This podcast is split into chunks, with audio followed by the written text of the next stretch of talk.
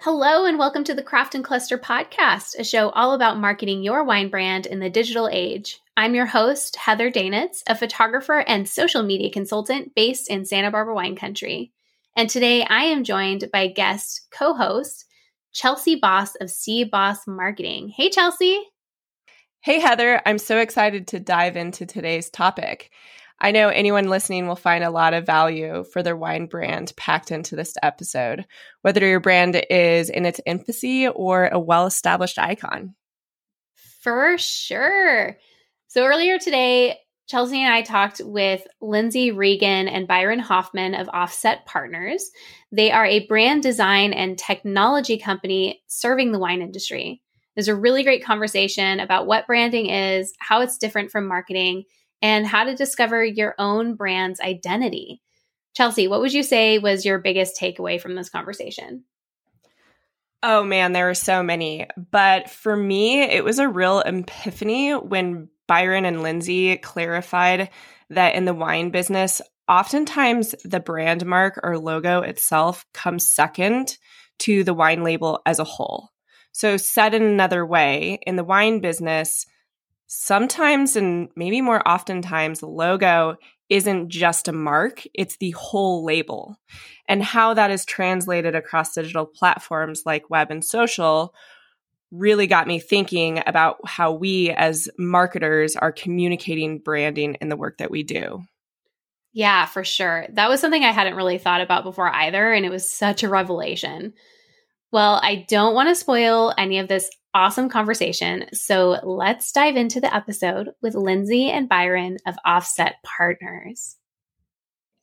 All right. Uh, thank you all so much for being here.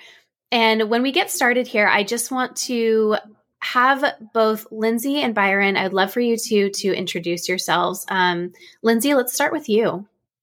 Sure. I am the VP of Services and Brand Strategy at Offset Partners. So, uh, never two days are never alike. Um, so that's part of the beauty of it. But working with our clients to really help them kind of sometimes I would say redefine who they are or rediscover who they are and make sure that that's then translated uh, appropriately, whether it be in an analog space, i.e., packaging or in the digital space, websites or otherwise. So um, I work a lot face to face with clients and then also act as their eyes and ears when I'm working with the team to um, develop on whatever potential project we're working on for them. That's awesome. And Byron, what about you?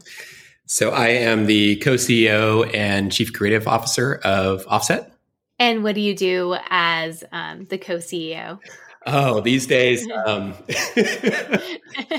everything. Um, but I, but I'm trying to do less of everything. Um, so of course, a big part of my job is just you know working with my um, partner Tyson Cowley, who's my co-CEO, just to um, kind of steer the direction of the company. Um, but I'm also the person in the company that's extremely hands-on with just the direction of all of the creative that we do. So on a day to day, week to week basis, I collaborate very, very closely with Lindsey and work directly with our clients, um, you know, to help them, you know, really clarify who they are and, you know, how they want to project that to the world. That's great. Uh, so today we're going to be talking about branding for wineries. Uh, but before we get into the questions, uh, I, I just, you know, we we wanted, you know, Chelsea and I were were doing recording a separate podcast episode a while back, and we kind of got into this pre-conversation before we were recording the podcast about like, you know, what is branding? What does it even mean? Um, and so I would love for both of you to kind of define what branding is so that our audience kind of understands what this conversation is going to be about. You know what? I can jump in on that one, but I would love for um, Lindsey to provide a separate answer. Um, so, so first off, a question: um, Did you get a lot of conflicting answers when you asked people to kind of give you their take on what branding is, um, particularly like how it applies to wine? Uh, not a lot of conflicting answers, but a lot of people being like, "Oh, branding is logos and um and all that." So it wasn't really, you know, I was expecting people to say, "Oh, it's about how you make make us feel. But I was like, oh, maybe that's just because I'm, you know, at a different level of understanding of of marketing and branding. Uh, but yeah, a lot of people were saying, oh, it's you know, it's about logo logos and things like that. Uh, but that was yeah, I wouldn't say conflicting answers. And I've always been of the mindset that branding is not only the look, like the logo, but also the personality. So if a brand was a person, what do they wear? You know, how do they wear their hair? Like, what words do they use? Um, you know, a little bit more of like a persona that has a, a communication aspect and then also like a visual aspect.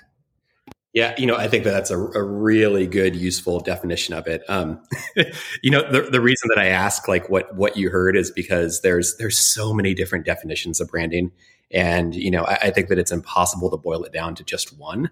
Um, and there's a lot of ways of describing it that are that are really convoluted as well, and really don't clarify, especially if you're looking for people to really own their branding versus outsourcing it. You know, even though like we're a company that works with people, helping them with their branding, it's not something that you can just purely have another company do. Uh, do. There, there's so much of it that lands on um, la- lands on you, lands on your team um, to make it happen. You know, the, the best the best definition that I've ever heard, and I can take zero credit for this, is um, if you just simply interchange the word reputation for brand and then, um, to me at least, like that clarifies how many people can contribute to brand. You know, it's not just designers, it's not just marketers. Um, you know, it's it's people that are making the product. Like everyone is touching brand. So, um, you know, when I get too focused, let's say on the kind of the visual components of brand, which is a big part of what our company does, I like to take a big step back and just think about it as reputation, which also clarifies in other ways because you can't build a reputation overnight. You can't brand something overnight as well. What I was going to say, Byron, is reputation. You know, when we think about human characteristics and individuals and professionals, like that's a really good way to describe, you know, in business, we always think of like, what is the reputation of the person that we're doing business with? And so mm-hmm. it does tie back to sort of that like you know, if it was a person, like what is their reputation? So I really like that description. Yeah, same. Me too. I think it's a really great way to put it because I, I and and just as evidenced by all these folks who who answered on my Instagram stories, you know, saying that they were imagining branding to be exclusively how your brand looks, and uh, and so that was um, that's a great way to put it. Is like this is your reputation. This is who you are as a brand, as a as a business is a really great way of looking at it.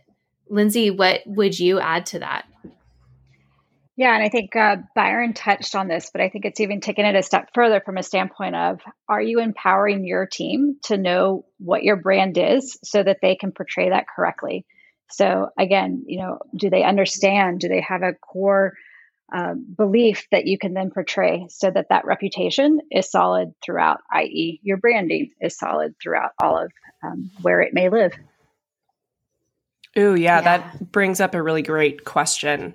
Um, if I can just riff here a little bit on this topic, Lindsey, what would you say is like the best practice for any brand to be able to help their employees communicate and understand those core values um, you know is it is it a document? Is it like an onboarding you know seminar or something that they go through? Like what do you usually recommend to to brands?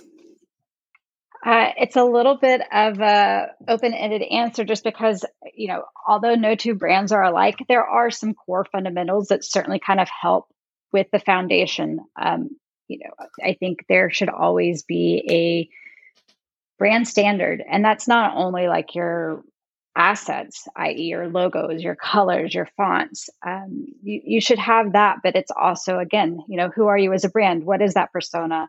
Um, and I think that yes, that those are things that can be captured in a document, but especially when you're kind of onboarding team members and those people then need to translate it in an authentic way that they can share with others they kind of just have to be around you, whomever you, the brand is. So I think it's spending time with the key uh, team members, those who have kind of lived and breathed the brand for years. Um, you know, and the industry will often say, you got to go out in the vineyards, you got to get dirty, you got to do all this stuff. It's the same thing. Um, to Byron's point, it's not going to happen overnight, but I think kind of the combination of having good a good documentation of who you are, which of course that can't be done if you don't have a good understanding of who you are, um, and then kind of following that through with um, just time and experiences um, really sets your team up for success. If you don't have that, then you're really asking them to do an impossible job. Yeah, and I had I just had this conversation with uh, Beth of SIP Certified, which is a local sustainability certification program here. Uh, and she mentioned something similar that, you know, one of the best ways to get the entire team on board is to be open in your communication, to have, you know, at least quarterly meetings, if not monthly or weekly, and, uh, and about, you know, what I mean, in, in that conversation specifically about the sustainability efforts of the brand. But I think that goes, that can go both ways. That can go into talking about branding itself and who you are as a company. And I think that's, that's especially these days, we really need to be as transparent within the company um, as we are without the company, if that makes sense. Absolutely it's interesting. One of our processes, what we call our immersion, and um, it's a telling experience for us to get to know a brand, but even kind of additionally from a standpoint of oftentimes we'll be meeting with different team members and you can quickly kind of see where there are areas of opportunity for the brand to really kind of hone in on their story when you see discrepancies with what you're hearing depending on who you're talking to um, and these are brands that are well established and have been around for years so mm-hmm. you know mm-hmm. again there, there's always room for improvement yeah absolutely and there's um there's a really great line in i'm not sure if you've if you've read the book building a story brand by donald miller but there's a really great line in it where he talks about um you know honing in on your one liner your your business's one liner, which is basically your elevator pitch about who you are and how, who you serve and um, how you serve them. But uh, he's he talks about you know taking you know getting a wad of five dollar bills and going around your company and asking your employees to recite what the the one liner is. And if they get it right you give them a five dollar bill. And what that does is it encourages them to be on the same page and and um, you know, really understand who you are as a company and what you stand for, what you represent, um, what your reputation is, and all of that. And I just thought that was a really uh, lovely, lovely way of making sure that you have the entire team on board, and so you don't have those discrepan- discrepancies. Yeah, and maybe instead of a five dollar bill, a bottle of their favorite wine, since we yeah. wine after all. you know, to, to build upon that, I think that it's you know, it is it is really good that people are able to kind of you know recite like key talking points. Um, mm-hmm. That that said, with with key members of your staff, I think it's also really good to put them in a position where they're responsible for translating um, different aspects of the brand um, into something else. So, kind of going beyond like what the talking point is, word for word, or going beyond kind of like the the foundational elements of let's say like their visual identity specs and like having to to to create something that's appropriate for the brand or to work with let's say external vendors to create something or or to art director photographer. I think like i think one of the best ways to internalize brand is to go through a process where you're having to create something that is brand appropriate but you're not just creating it by the numbers. And I think that you know, mm-hmm. people that have gone through that process, they end up kind of internalizing like what the key components of their brand are, um, more than if they were just um, kind of reading from a script. Yeah, for sure. Um, Lindsey, what about you? Is there anything that you that you would like to add to that? No, I think you know it is so much about empowering people and just knowing that they've got that foundation that they can build upon. And mm-hmm. you know, it's surprising um, there's a lot of great things about the winery, uh, that the wine industry that we're forward thinking on, and then there's other components that um, we seem to lag from other industries, and this can sometimes be one of them. Of just you know having kind of some key elements in place uh, to make your life actually a lot easier down the road. Mm-hmm. Yeah, and you know the other thing I want to add is that I think it's really useful to think about brand as a as a living entity. Um, you know, and it's it, it's, it's, a funny thing, like thinking about the work that we do. Uh, you know, of course, a big part of it is after we've taken someone through a branded branding exercise, like we are breaking down like what the components are, and we're putting in a doc, a doc, and we're talking people through that doc, and like we're giving them, you know, in, in a way, a how-to guide um, to how to create future materials. But mm-hmm. I, I mm-hmm. think that one of the worst things that a brand can do is is to just is to stay static and to only work from the book. So I think like acknowledging that your brand is always somewhere in a process of evolution. And you know as you kind of like use those different components that have been defined like pay really close attention to what's working and what isn't. And they should evolve over time.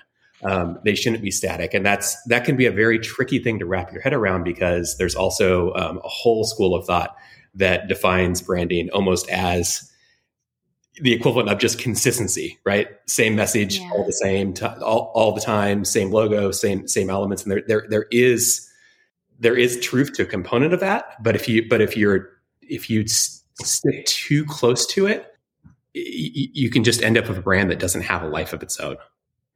Yeah, and it's not it's not evergreen. How would you set one of your brands up for success in in helping them be flexible and grow and and basically change over time uh, while still remaining you know quote true to themselves. A good question. I think that it, it, it's it's all about people. You know it, it's yeah. it's it's finding someone um, kind of on the client team that that really loves thinking about the brand component and you know is is most likely in a position to kind of direct other projects. And just just making sure that they've kind of internalized the brand work um, but but to the degree that they but they also understand that they can move beyond it as as well. So i so i think that it's framing it in the right way. When we put together mm-hmm. brand guides for example like the the the second slide after the title is essentially framing the brand guide in that way. Like it is a living document and, you know, yeah. usually like if there's a, a, you know, another significant project in the future, let's say like the package gets redesigned or, um, you know, you engage with someone on messaging guidelines like that, this document that we worked on like can and should change. Yeah, so uh, that I say something similar to brands when they're talking about their website. You know, they want to rebuild a website, they want something beautiful. They're looking out there looking at, you know, all the different companies that they can work with, and one thing I always advise clients is is not to necessarily think about their website as a start and finish product. Like it is something that does evolve and you know, especially seasonally, like do you have a blog that you're updating? Do you have dedicated landing pages that are going to be changing depending on what platform um, is funneling into the website? And you know are you going to have some um, dynamic content that's going to be updated on a quarterly basis based on the seasons? Uh, i think that sometimes people can really think about their website as you know oh it's done. We don't have to touch it for 10 years. Um, and branding in my mind is is similar you know it's like an an a slow evolution uh, through time. And so is your marketing strategy you know being flexible to be able to make adjustments to that as things come up. I'm i'm curious byron and lindsey what i mean because chelsea and i have talked about this that you know we you know we we recommend kind of overhauling not overhauling but looking at your your strategy at least once a year. But uh, you should always be looking at it just month to month uh, and, and adjusting from there and course correcting from there how often would you recommend a brand look at their brand guide and and and kind of adjust adjust it? Good. You, you know you know you know it's it, thinking about that like if if the brand guide is set up correctly it's probably something that people at the brand are consulting on a regular basis. Um, mm-hmm. so the process of looking at it will happen organically and, you know, I think that if there's work being done that is deriving some of like the core components from the brand guide, um, ideally the process should happen organically. So let's say like if you're working, if you have a, a brand guide that let's say was a um, kind of byproduct of a kind of large packaging redesign that was done three years mm-hmm. ago. And now you're embarking on a large website project you may you, you'll likely find during that website project that some of the components in that brand guide serve you well in the project and other elements don't and you'll you'll probably also discover that there's elements that are missing So, so I would say that it's it's a little bit less of a um, check in once a month type of thing, and it's more if you're using it correctly and continually asking yourself if it's serving you, that the process will happen organically. Yeah, one hundred. Yeah, that's a great point. So, um, I personally would love to if we could uh, just hash this out a little bit. You know, my my audience knows that branding is important, and when I ask them, you know, what comes first, branding or marketing, about 95% of them said branding. But I would really, really love to just dive into your opinions on this and what you think what you think about that question. So what would you say what comes first, branding or marketing? Lindsey, do you want to take that one first? I know it's a yeah, loaded question. I, I mean, well, and we're we're obviously a little bit biased, but um, you know, if you don't have good branding in place, you really shouldn't be marketing um, yeah. because then you're you're not going to have um, you know i think uh, the word consistency might be a little bit of a tricky one because uh, you know as byron and i kind of we're the yin and the yang. There should be consistency but room for growth. And i think that it's the same thing when you think about branding and marketing. Your mm-hmm. marketing has to have um, kind of that string of truth throughout it and that string is in essence your your branding. Um, so you really have to know who you are and what you're about before you can start to market yourself um, so uh, yes branding should definitely come first uh, and i think that once you kind of have that firm understanding marketing starts to come a lot more naturally. Um, you know, obviously for some more than others potentially, but you'll just, there's that level of confidence um, and knowing that what you're doing is true to your core so that it's going to resonate all the more and people are going to be able to make a connection with your brand because at the end of the day, the wine industry is all about connections. Yeah, for sure. Yeah, that brings up a really um, poignant question for me. I, you know, provide marketing services, uh, oftentimes to boutique brands.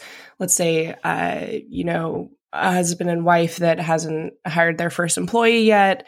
Um, and their brand has been bootstrapped and, you know, from a really, um, humble, humble vantage point where they don't have the means to invest in the amazing work that Offset does. What would you say is a, a good place for a new wine brand that needs to identify that branding component, but is approaching it from a more humble, um, you know, space where they're kind of doing it themselves. Like, I know we don't want to talk about DIY branding as like an actual thing because, of course, we need to bring in experts, but to the folks that are listening out there that are entrepreneurs um, that don't have the budget to work with a branding consultant, like what would your recommend recommendations be to them? Good question. Um, it it depends what component of brand that you're talking about. Like, so let's say if it's a kind of small, you know, kind of upstart project, and let's say that there there isn't currently a brand mark and there isn't a package so, so those things have to be developed. Um, you know, of course, this is coming from our perspective. We help people with their branding and their packaging, but I would say, even for someone that's just getting started, um, there's a big benefit to working with, um, you know, either a, a, small agency or a freelancer on their packaging. And through the process, um, oftentimes what happens is that you have to answer hard questions about yourself and just just kind of going through that process and having someone else that is kind of more objective is able to kind of look at your brand with some distance can be really valuable. So oftentimes like the byproduct of, of, of that process is you know maybe you're just paying for a brand mark and a package, and you can get that work done um, relatively um, affordably um, if you work with small agencies and freelancers. Um, you'll be you'll be challenged to ask really really hard questions, and then the byproduct of that will be hopefully like further clarification on like what your core messaging actually is. Um, so right. you know, for a small brand, like I would generally like not recommend that you embark on a formalized kind of branding process, um, you know, going through kind of all components of your brand, I think that would just not ever match up in terms of budget. Overkill. You think about yeah. like very specific point, and if you haven't haven't embarked on your packaging process, like that's something that I think it's really good to work with. Um, you know, a, again, a kind of freelancer or a small agency on. Yeah, and you know, one thing that I always love to do with my marketing strategies is a SWOT analysis, strength, weaknesses, opportunities, threats to kind of identify where you fall in the market. And from that, pull out, um, you know, things you're going to highlight about your brand, you know, sustainability, quality of packaging, or maybe the packaging is very eco friendly. Like those things become a big part of your branding as far as like voice and your communication style. And so um, I think that's where the marketing strategy can really blend with the branding if you're including in your marketing strategy like okay what kind of words are we using to describe this? Are we do we call it an allocation? Do we call it a mailing list? Is it just you know purchase wine? It, it, like what is the barrier of entry to to your product? Um, which is a really common thing in the industry but i don't know. What do you think about that byron and lindsey about you know um, for those smaller brands that aren't working with a branding expert um, sort of folding in branding into their marketing strategy and, and as like a good place to start. I, I, I think yeah, I think, really good idea. Lindsey, I'll run this one. Yeah, I was going to say, you know, um, I think a good litmus test is often, you know, think about your back label. Obviously, there have to be legalese on there, but outside of that, is it something that you want your name on? Do you want your signature on it? Do you want romance copy that tells a little bit about the story? Or do you want nothing? Um, and obviously, that's really oversimplifying it, but I think it also kind of gives you a sense of what is your comfort level of messaging. And then you can kind of build upon there. Um, and then obviously, you know, we always are big proponents of your your packaging isn't the only place that you're going to interact with people. It might be the first, but hopefully, certainly not the last. So, um, where are there opportunities to speak about different things in various channels, um, especially with social media? There's a lot of opportunity now to um, represent your brand maybe in a slightly different way than you would on your website or through your package itself. So, um, there's just a lot of different areas that you can kind of talk about yourself and, and share who you are. Um, and there's various freedoms that come with each of those that allow you to kind of pull a different level if lever, if you will. Yeah, and and to add to that, I, I think part of what you're getting at, Chelsea, is that um, you don't have to work with a branding expert to get help with your brand. You know, I, I think that you know going back to you know if if you defined brand as reputation, you know, it makes it very clear that that many people um, own brand. So if you're working with someone, let's say on their marketing strategy, um, they probably should be kind of asking you some key questions that are more about brand than marketing. Just like if right. you're a branding expert, they should probably be asking you questions about your marketing so they can understand how their branding efforts over, overlap with your marketing initiatives. So I think mm. that you know to to do it correctly, like all of the dis- disciplines, like can and should overlap. Yeah, absolutely. It's kind of like a I think about it like a wheel, like you know the spoke the center of the wheel is like this brand concept and like every single spoke like connects to that center of the wheel otherwise it just doesn't work and that goes from winemaking to vineyard to operations to marketing to sales to um, you know it all connects to the branding it all it, it it all works together Absolutely. It's I mean it's like your why, you know, it's why you are doing what you're doing. It's this this conversation that you have with yourself probably often it's def- certainly a conversation I have with myself very often is, you know, why am I doing this? Why did I get into this particular business? You know, because it's not for a lot of people and and this was something that we kind of talked about before we were recording that like when you're in the wine industry, you're not just just doing it to make money and very few people are in it just to make money because it's it's a hard business to make money in but it's the it's this you know pe- you have to be passionate about it in order to to really um want to continue doing this winemaking thing because it's so thankless. And so, really asking yourself why you do these things, and then that will help guide every other conversation that you're having in terms of marketing and packaging and all that. So, you know, we've talked a little bit about what we've talked a little bit about packaging itself. Um, and I, you know, I when I asked my audience if they knew what their visual identity is, um, they unanimously asked what even is visual identity. Uh, and so I would love for you to dive into that a little bit and di- uh, define what visual identity is, just to kind of clear it up. Is it directly related just to packaging um, and that kind of thing, or is it uh, just it, it, what is the definition? oh, Lindsey, do you want to jump in on this one? sure. Um, yeah. So visual identity is is pretty much uh, how the brand is visualized, uh, and that obviously that's an oversimplification, but you know it, it, goes back to your your logo mark, your colors that you're using, your typography, your um, you know what are you saying on all of those individual things? So visual identity is really important. Um, this is an area where consistency does really come into play.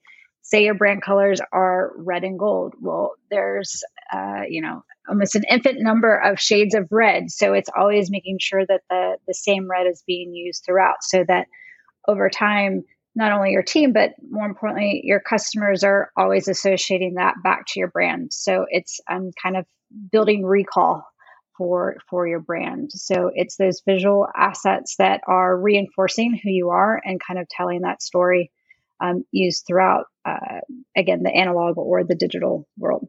Mm-hmm. Yeah. And from a marketing perspective, like thinking about it as, you know, you have your brand mark, obviously, but how is that represented on Instagram, Facebook, Twitter, um, Clubhouse, you know, and one thing that I always recommend to a small brand is, you know, just put together um, a document that is, you know, um, the uh, the colors of your brand, the different, um, you know, horizontal logo, vertical logo, your social media logo, um, your typefaces that you use uh, for your branded font, and then also what you use as your web font. Um, and you know, just have that document that you can easily disperse to anybody that's working with your brand, even press. And I have found that to be really helpful. But Brett, Byron, you were about to say something, and I cut you off. Oh no, no worries. I was going to say, you know, it's. I wish there was a better term for it that that just kind of quickly says what it is, um, because I, I, think that it's it's a really important concept for the wine industry, um, and, and, one of the main reasons for that is that traditionally um, logos, like in their classic definition, have not been that relevant to wine.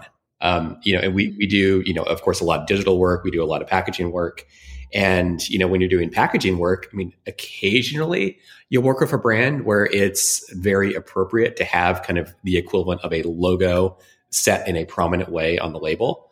Um, but in more cases than not, like it's, it's better to think about the entire label or the entire package as kind of the equivalent to the logo versus, um, sorry, I'm in uh, San Francisco and there are fire trucks outside.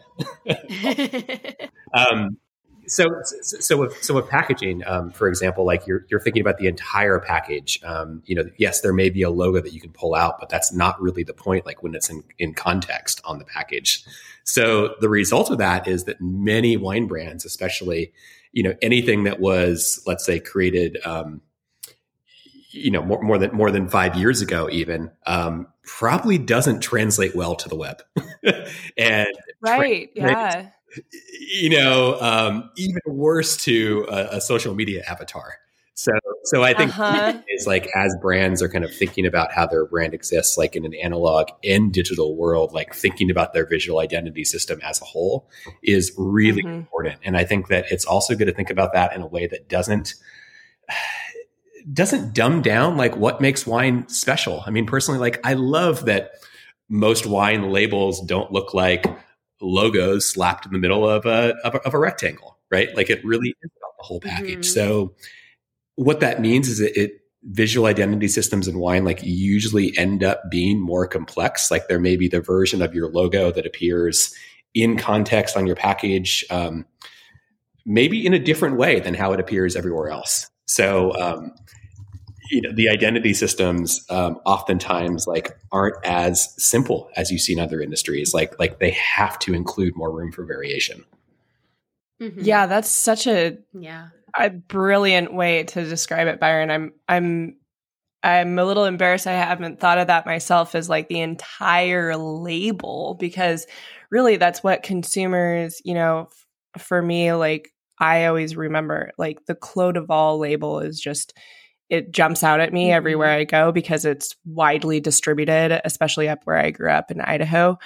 Um, it's like you know I pick it out in in television. It was on. Um, uh, it was like it had a very specific product placement in that show, Weeds.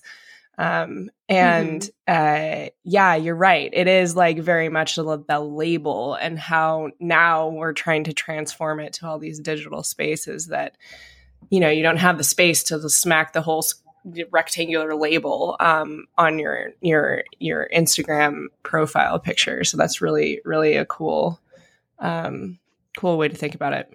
Well, it's it's funny that you bring up Duval. Um, years ago, um, before I was at Offset, I worked on um, the website, a version that's uh, no longer live. But um, you know their their logo, um, their label, which which I personally love. Um, you know, we weren't able to translate at a small size to the website, so we included it very very large on the header. And then as you scroll down the page, like we included a fixed header, header but um, actually just typeset Clos du Val versus even including the logo because it was impossible to produce. So, um, you know, historically, like we've done a lot of digital work. So we've worked with, um, and we work with a lot of legacy brands in the wine industry. So we repeatedly encounter situations where, um, you know, a brand may have an incredibly iconic label and it would be, a horrible decision to, to, to change it, but but there isn't a logical way to extend it to the web. Um, you know, so we've had to just as kind of a unpaid byproduct of some of those large web website engagements, we had to figure out how to how, how, to, how to do it in a way that didn't compromise the integrity of the brand. Right. Well, I think the beauty of the wine packaging in whole is that you've got more than just the label even you've got the capsule and you've got the cork and there are opportunities to do various messaging with each so it's kind of continuing that consumer experience throughout the entire unveiling, if you will. And of course, the wine itself is the most important that's going to get them to buy it again. Um, but yeah, yeah there, there, are just so many opportunities that you have to to work with.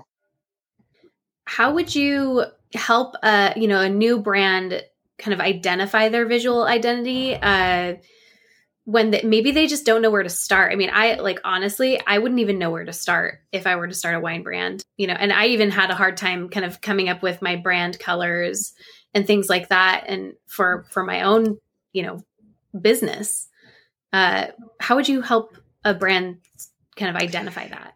You know, if so, let, us say, um, I mean, there's a big difference between working with like small upstart brands and larger brands.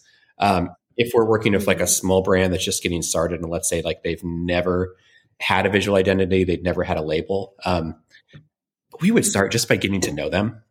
And, you know, and we wouldn't be asking any questions that are direct in terms of you know what's your favorite color? What's your favorite typeface? Like we we don't go there at all. Like it's it's really just about like understanding what they're looking to do with their brand. And you know also at a fundamental level like something that we're trying to suss out in the beginning with small brands is are they looking to create a brand that kind of sits separate from themselves? And it's it's it's more about this kind of constructing this entity um, or is it more of a translation of just who they are? Um, if it's if it's a translation of who they are, like the job is completely different because like you're literally figuring out, okay, how do I translate this yeah.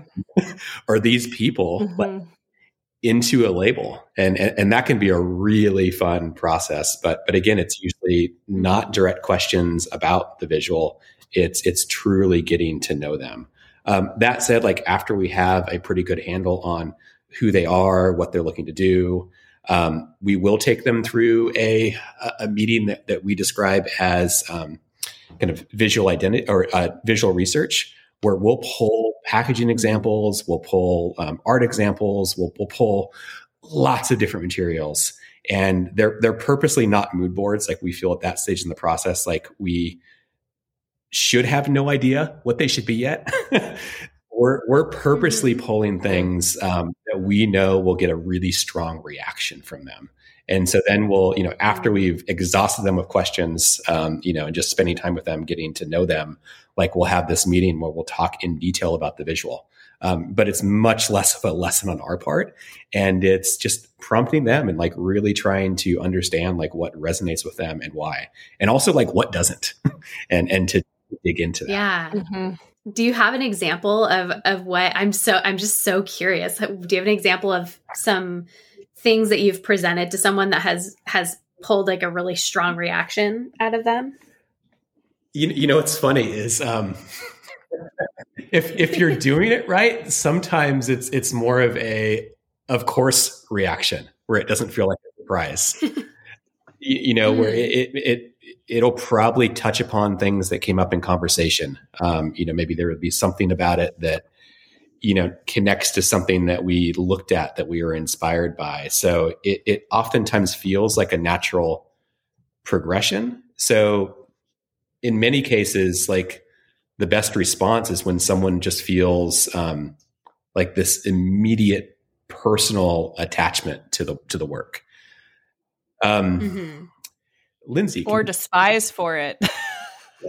no, we all have we all have those styles of art that we're just like, I do not like that at all. And yeah. that's so important. Sometimes knowing what you don't like or what you don't want in life is all you need to know in some you know what i mean like it, it helps guide you in the right direction absolutely and you know it's we, we've taken so many clients through this visual research process and we'll also include um, you know a lot of brand packaging work in the wine industry. And you cannot believe how people's opinions differ. Like it still shocks me. Like that's why i believe even more strongly today that like at that stage when we're putting together that visual research presentation, like we don't know what they need yet. Like we don't know what's what's going to resonate with them um, because when it comes to visual, like, people surprise you con- continually. Um, L- Lindsey, do you want to yeah. add? Yeah, I would say like one of uh, one instance that really sticks out in mind is a couple years ago uh, within a three month span, we were kind of doing two different large scale website projects. And during the visual research, we had pulled um, several books, and there was one cookbook in particular that one client just like fawned over and was like, oh my gosh, like this is so brilliant on so many levels. She could very quickly articulate what resonated with her, why um, on and on and on. So it was just a treasure trove of information for us. And then we included that same cookbook in a next collection, and that particular client hated it. And it was just like, I can't understand how this would ever resonate. It's the worst layout. I just, you know, again, could very kind of quickly um, go through why it did not resonate with them. And um, it was just a very a quick reminder of how we're all unique and how some things um, just very quickly resonate or don't. And that is so incredibly helpful for us, which is why, to Byron's point, we, we aren't asking specific questions, but it's more about letting people kind of share their their reactions, good, bad, and different, because it truly helps us get a better understanding of who they are, as well as come up with a vocabulary um, you know, this is a big point for us throughout any of our process because what's contemporary to one person isn't necessarily to the next. So, by actually having physical or visual things that people can react to, we can all start to have the same dictionary that we're working from. Yeah, I actually have a, a really specific offset question.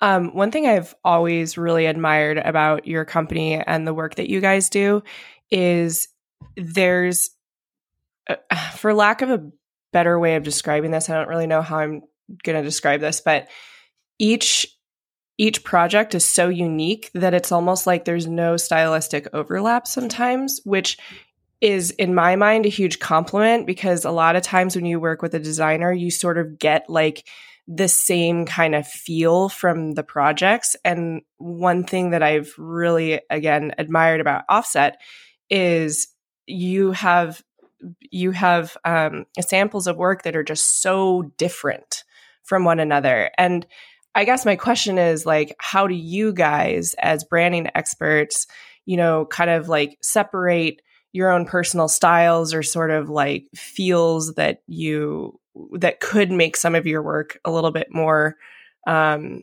similar? And and and you know as artists because i believe you guys are artists separate that out and make sure that you know you're you're staying really true to the the project in styles that maybe you don't resonate with or you don't really like it's just it's something that I, have always wanted to ask um, branding designers. So there you go. well, thank you, Chelsea. really, really appreciate that that compliment. Like it's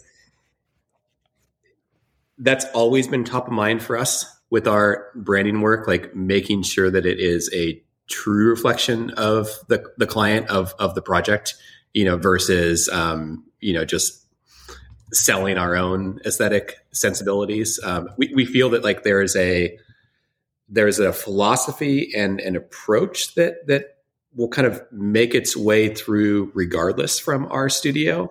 Um, but we don't want to. We we want to like acknowledging that that happens to a degree. Like we're looking to do everything in our power to not assert like what we think something should be visually. So I think that the way that we do that, um, one is that that is you know, essentially something that I've been a huge proponent about, a promote proponent of, and have been vocal about with with all of our designers.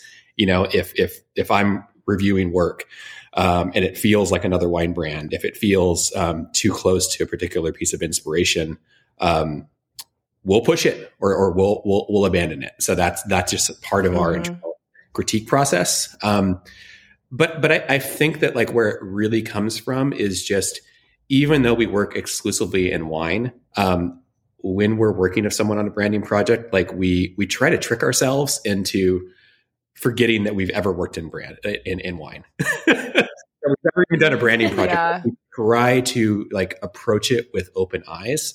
And when we're spending time with clients, like we're just continually asking them questions. Like we're not jumping to conclusions. Like when we're taking someone through our discovery process, um, you know, one of the other things that we do is we require our designers to not start on any of the creative work until all the discovery is done. Because um, mm-hmm. if you start too early, you can't help but ask guiding questions. so, so we like to take in as much information as possible before we um, do any, you know, work on any of the creative.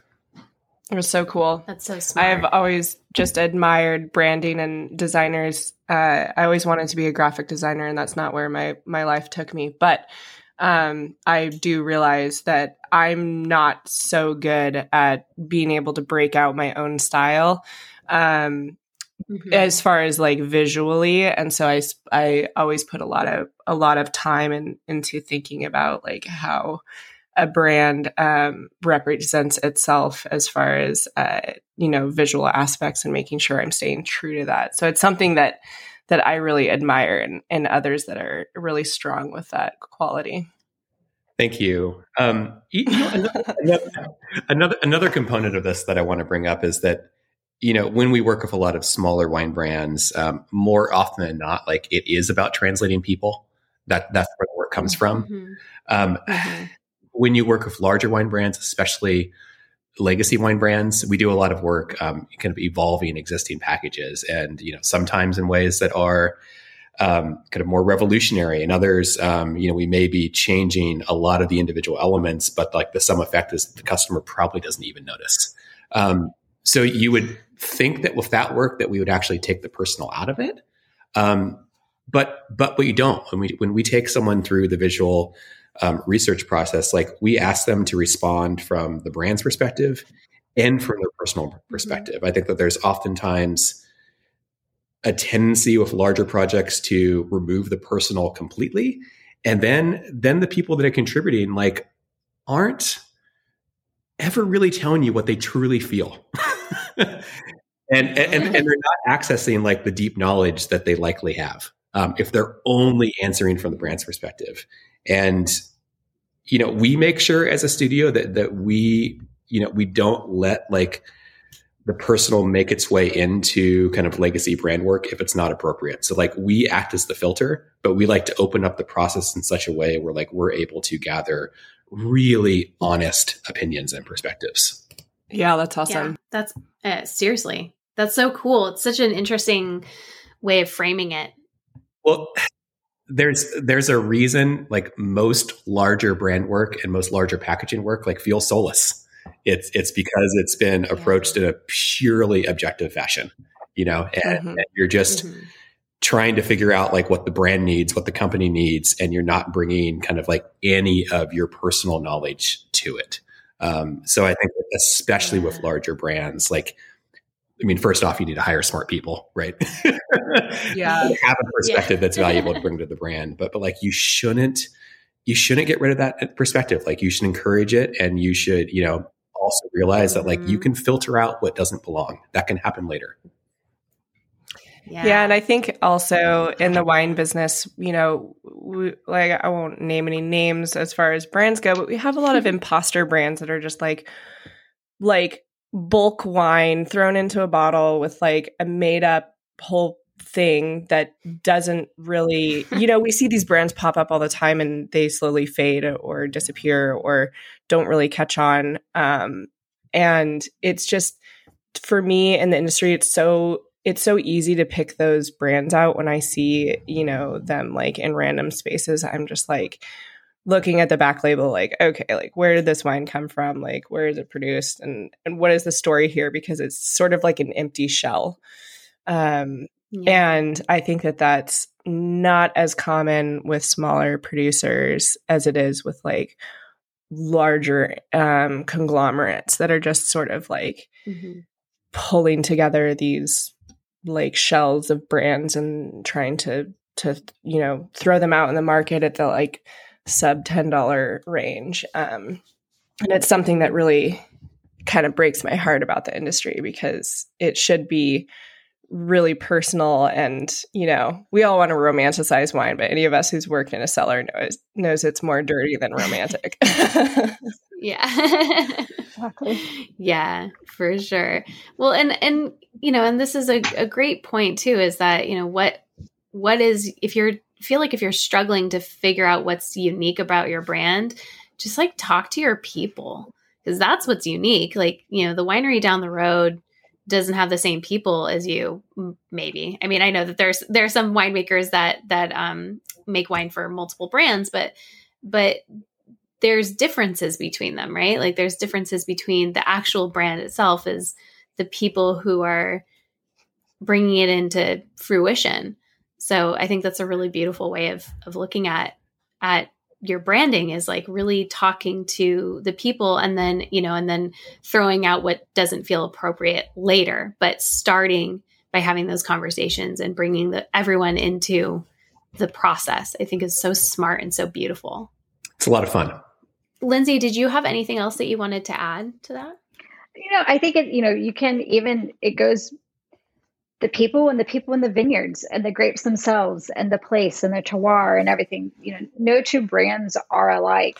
So um, people don't mm-hmm. necessarily like talking about themselves. So I think certainly talking to others, uh, but throughout the entire process, you know, the people you you walk the, the rows with, the people that you're picking at harvest with, um, not just those who are interacting with you with the finished product, but throughout the entire process.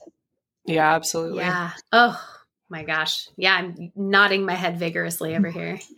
Well, I think we'll start kind of wrapping this discussion up, um, unless you have anything else that you really. Um, Chelsea, do you have any questions that you want to ask? Oh man, uh, no, I don't think so. I mean, we've we've talked about a lot of really cool things. You know, I I always just sort of think in the perspective of like the brands that I've worked for, um, you know, small family owned, uh, and you know how how we can provide value because of course, um, you know, I w- would want all my clients to work with Offset, but um, you know, I'm always thinking about like when we're having these conversations like what can what what like actionable advice can we give um mm-hmm. you know mm-hmm. the people listening to this this uh podcast that might maybe feel um a little bit hesitant to you know dive into branding um or maybe they are asking themselves a question like do I need a branding expert? Like, where am I in the process? I'm just sort of interested to hear, um, Lindsey and, and Byron, what you what your advice would be to the people who are listening to this podcast, um, as far as you know, welcoming them to reach out to you, um, and like, what is your just you know, sort of like, uh, um, discovery process of like whether or not you should work together or they have the budget or you know any advice to to entrepreneurs out there that might be listening to this podcast and kind of asking themselves like well shoot like what next or what can i do or what should i do or you know um i'd love to hear your thoughts on that. Yeah you know i think that um it's good to think about like so if you're a small brand like what can you do that a larger brand can't um, and, and, to use that as your filter? So um, you know for for example and this is something that you you see all the time and, and heather i'm sure you'll have something to say about this is that oftentimes small brands can be much more authentic on social media than a large brand could ever hope to be. So that's where you see a lot of small yeah. brands putting their energy and that can be really beneficial so just like coming back to like what what can you do that larger brands can't? I think is is a really good place to start. Um, you know, I, I think another thing that small brands can do is you know reach out to people, and this is something that we'd be happy to do. Like if you just want to have a, a, a conversation, um, you know, and to kind of like talk about the different elements of your brand.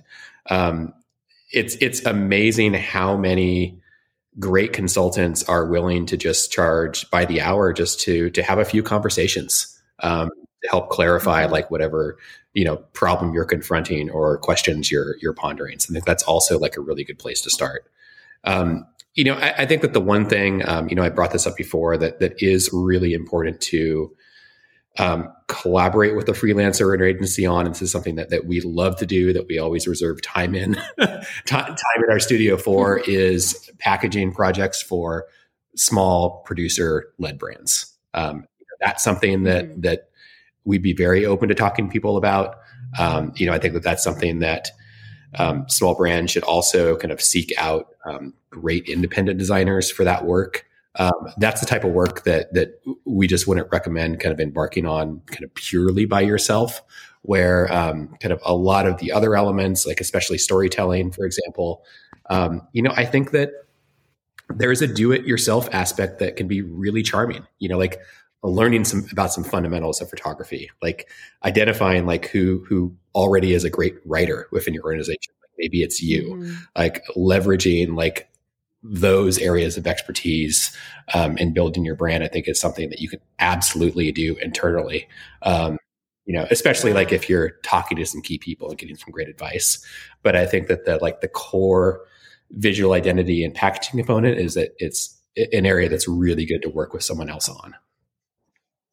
Mm-hmm. Yeah, and I'm going to echo that a hundred times over, um, just because I do. You know, you've got one first impression and it's so important to to make that as powerful as you can. And you know there's a saying that we kind of all like to say is you know there's there's nothing more expensive than working with um, working with someone who doesn't either you're doing it yourself or doesn't necessarily know what they're doing as it pertains especially to the wine industry so um, mm-hmm. even if it's only you've got a couple thousand dollars like just really working with somebody to kind of hammer that home so that you've got a not only something that's going to resonate with you that you're proud to talk about, but something that can actually be produced and put onto that bottle and then, you know, further on. Um, so I just, otherwise, I think you're going to find yourself circling back and then also kind of um, having to climb an even higher hill because you're trying to have people learn a new brand versus that one that you went out of the gate with.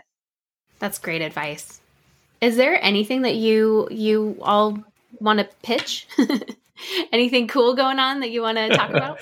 um, you know, of course, people can visit our website, offsetpartners.com. Um, we're actually in the process mm-hmm. of a a rebranding of our company and and designing website. Ooh. So I'm not sure when this podcast is launching, but it's it's possible that when you arrive at the website, um, you'll still be seeing our old website versus our new one. Um, we'll see, but um, but yeah, offsetpartners.com.